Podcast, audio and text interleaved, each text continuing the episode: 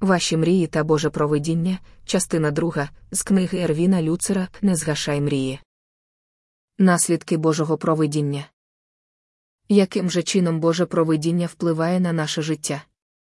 Зробимо паузу, достатньо тривалу, щоб виявити нашу власну мрію у здійсненні глобальної Божої волі.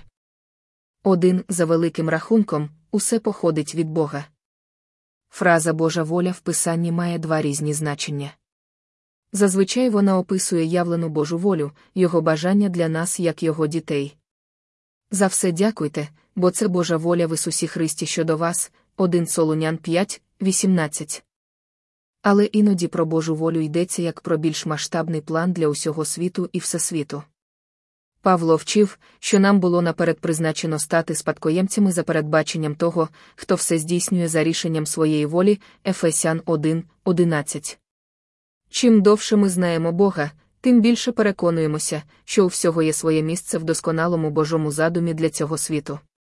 Це не означає, що ми приписуємо зло Богові або відмовляємося взяти на себе відповідальність за власні вчинки. Ми просто все пов'язуємо з його таємними цілями. У Йосифа було достатньо духовної проникливості, аби зрозуміти, що несправедливість, жертвою якої він став, не була відхиленням від Божої волі для нього, але строго відповідала Божим намірам. Господь був з Йосифом не тільки наприкінці, а й на початку його життя. Він дізнався, що промінь світла може проникнути навіть у в'язницю, якщо з тобою Бог, а біль від кайданів не такий сильний, коли всемогутній огортає їх своєю любов'ю. Сьогодні ми можемо бути впевнені в Божій присутності посеред нашої скорботи, самотності та розчарування. Щоб втішитися Божою присутністю, не обов'язково очікувати поліпшення наших обставин. Сьогодні він з нами точно так само, як був з Йосифом у в'язниці або з Мойсеєм на горі Синай. Блаженні впевнені в тому, що присутність всемогутнього не залежить від мінливих обставин, у яких ми опиняємося, взаємодіючи з іншими людьми або від непередбачуваних подій. 2. Бог здобуває зі зла добро. З доктрини провидіння випливає, що зрештою кожне окремо взяте зло робить свій внесок у велике благо, до якого незмінно прагне Бог. Це, звісно ж, сповідання віри, оскільки нам не зрозуміло, яким чином Бог може вплинути на настільки чудові перетворення. Однак всемогутній здатен взяти злочин, нещасливий шлюб, хворобу чи фізичну неміч і використати їх для своєї слави. Напевно, найважливіший крок, який треба зробити кожному з нас, це повірити в те, що Бог діє через усе, що з нами відбувається. Ми часто бунтуємо проти нього, бо вважаємо, ніби він абсолютно не здатний використати складні життєві ситуації на добро. Але Павло пише знаємо, що тим, які люблять Бога, котрі покликані за його передбаченням, усе сприяє до добра, Римлянам 8, 28. Чи включає оце? Усе гріх у житті віруючого. Як людина, яка занапастила свою сім'ю перелюбом або розлученням, або та, яка руйнує чужі життя, може продовжувати вірити, що все це сприяє до добра. По-перше, ми повинні розуміти, що наведена вище обітниця обмежується віруючими, тобто тими, хто покликаний за Божою волею. Ненавернені існують для найвищого Божого блага, але не все сприяє їм на благо. Ісус сказав про Юду краще б йому було не народитися. Обітниця Павла стосується віруючих, Бог усе обертає на добро для себе і для них. Коли ми грішимо, Він дисциплінує нас для нашої користі та своєї слави. У цьому сенсі Бог ніколи не перестає діяти в наших падіннях і гріхах і використовувати їх. Його мета отримати добро з того безладу, який ми створюємо. Так що Бог обертає на добро в буквальному сенсі все. По-друге, виявляючи послух Богові, ми стаємо найяскравішим прикладом того, як його найвище благо збігається з нашим, оскільки Бог використовує випробування, щоб більше уподібнити нас Христу. Як наслідок, ми можемо сміливо дивитися в обличчя не тільки життю, а й смерті, знаючи, що все це нам на добро. Тому ми не втрачаємо відваги. Хоч наша зовнішня людина зітліває, проте наша внутрішня людина оновлюється день у день. Адже наше тимчасове легке терпіння готує нам понад міру вічну славу, оскільки ми не дивимося на видиме, а на те, що невидиме, бо видиме, тимчасове, а невидиме, вічне, 2 Коринтян 4, 16, 18. Павло використовує тут три протиставлення: один зовнішня людина, що зітліває, і внутрішня, яка оновлюється, два тимчасове терпіння та вічне блаженство, три фізичний світ і вічний невидимий.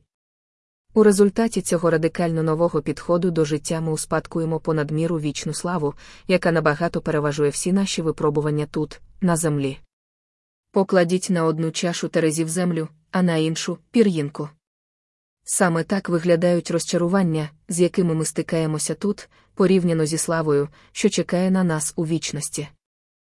Якби ми запитали в Йосифа, чи варто було йому страждати 22 роки, то він, звісно ж, сказав би тисячу разів так. Попереду на нього чекала ціла вічність, щоб насолодитися винагородою за свої страждання. Тепер він дивився на всі події свого життя крізь призму вічності. Перипетії Йосифа послужили йому на благо, а Богові на славу. 3. Ваша мрія і Боже провидіння. Раніше в цій книзі я поставив запитання, яке часто спадає нам на думку. Як відрізнити мою власну мрію від тієї особливої мрії, яку має для мене Бог? Це фундаментальне питання, тому що ані обставини, ані чужі помилки ніколи не зможуть зруйнувати мрію, якщо її дав Бог. Наші ж особисті мрії постійно заходять у глухий кут, змінюють напрямок і розеясипаються через життєві ситуації або вчинки інших людей.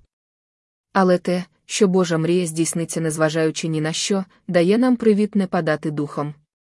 Спочатку нам, можливо, не вдасться відчути відмінність, оскільки ми не бачимо кінцевої Божої мети для нас. Я двічі був закоханий у різних дівчат, і ані трохи не сумнівався, що кожна з них саме та, кого Бог обрав мені в дружини. У той час мені ніхто не міг сказати, що все це лише мої мрії, а не Божа воля.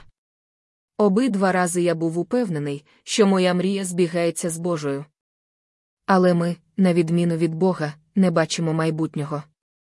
На доказ того, що я не все знаючий, змушений смиренно визнати, що я був абсолютно неправий у тлумаченні тих мрій. Ані та дівчина, з якою я зустрічався в старших класах, ані та, що я пізніше зустрів у коледжі, не були Божою мрією для мене. Як я дійшов такого висновку? По-перше, якщо ми прагнемо слідувати за Божою мрією, то вона витримає всі випробування, тоді як наші власні мрії розіб'ються вщент. Час, зрештою, покаже, які бажання походили від нас самих, а які були дані Богом. Божа мрія завжди тріумфуватиме в житті тих, хто шукає лише Божої волі. У Йосифа був дідусь на ім'я Ісаак. Одного разу Бог сказав Авраамові взяти Ісаака і принести його в жертву на горі моря. Авраам послухався, незважаючи на свої побоювання. Але Бог в останню хвилину зберіг життя Ісаку, пославши ангела, щоб той втрутився. Ісаак був здійсненням Божої мрії для Авраама. Не дивно, що Бог зберіг життя хлопчикові. Для цього юнака він намітив план, і він мав здійснитися. Бог не губиться, коли ми віддаємо йому свої мрії, хоч би якими розбитими або недосконалими вони були. Він фахівець з вилучення найкращого з того, що ми йому довіряємо, коли це цілком належить йому. Недарма кажуть, що Бог може скласти докупи будь-яке розбите життя, якщо тільки ми віддамо йому всі уламки. По-друге, наші мрії зазвичай стосуються зовнішнього життя, шлюб, кар'єрне зростання, опанування цікавої професії, проте головна Божа мрія для нас це завжди розвиток характеру, поглиблення наших взаємин із ним.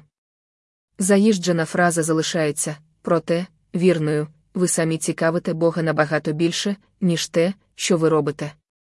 У Бога для Йосифа було й багато інших мрій, що не описані в Біблії явно, мрія про те, що він залишиться вірним на багаторічній самоті, що він збереже себе в чистоті перед спокусою і не втратить смирення, коли піднесеться. Для Бога такі сердечні мрії важливіші за осмислені. Ось чому навіть тим, чиї особисті мрії зазнали краху, не варто падати духом. Бо в Бога ще залишилася якась мрія для них. Жінці біля криниці, яка бачила, як із черговим нещасливим шлюбом дедалі більше тануть її мрії, Христос пообіцяв внутрішні ресурси вічного життя.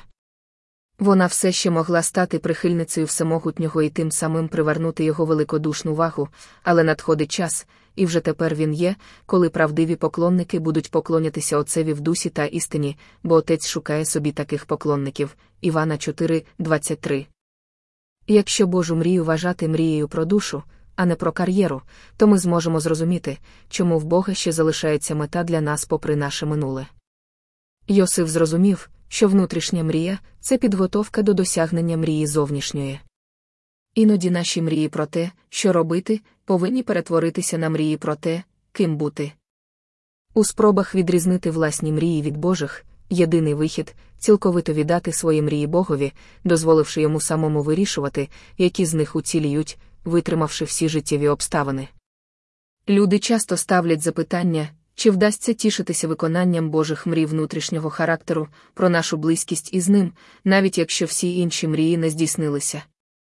На мій погляд, прекрасний приклад нам дає Мойсей. Його мрія стати лідером у Єгипті зазнала краху, коли він ототожнив себе зі своїм народом і вбив єгиптянина. Втікши в Мадіямську землю, він став пастухом, опанувавши ту саму професію, що вважалася огидною серед єгиптян, буття 46, 34.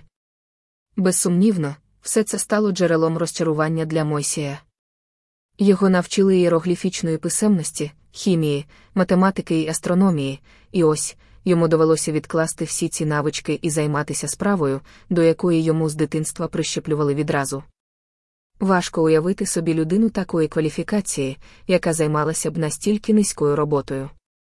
І все ж Мойсей зрозумів, що деякі уроки неможливо вивчити в палаці. Вони осягаються тільки в пустелі, і це повинен засвоїти кожен із нас. Іноді Бог дозволяє нашим мріям зруйнуватися, щоб ми могли переорієнтувати свою увагу на внутрішні якості душі, які для нього важливіші за наші досягнення. Мойсей і Йосиф зрозуміли, що насправді питання не в тому, чи здійсниться наша мрія. Головне, чи здійсниться Божа мрія. Тому Господь використовує несправедливість, біль і сльози, щоб його мрії здійснилися в нашому житті. У Йосифа були всі підстави стверджувати, що злі наміри його братів стали частиною Божого задуму на добро. Озираючись назад, він бачив, що його не продали, а послали до Єгипту. І послав його туди Бог. Блаженні ті, хто має віру побачити, що навіть лиходійства людей проти нас перебувають у межах Божого плану, будучи частиною глобальної картини Його волі. Те, що не можна витримати від рук людей, стає нам під силу, коли здійснюється Божою рукою. Замовити безкоштовно друковану книгу, завантажити в електронному вигляді, читати відгуки можна на сторінці книги.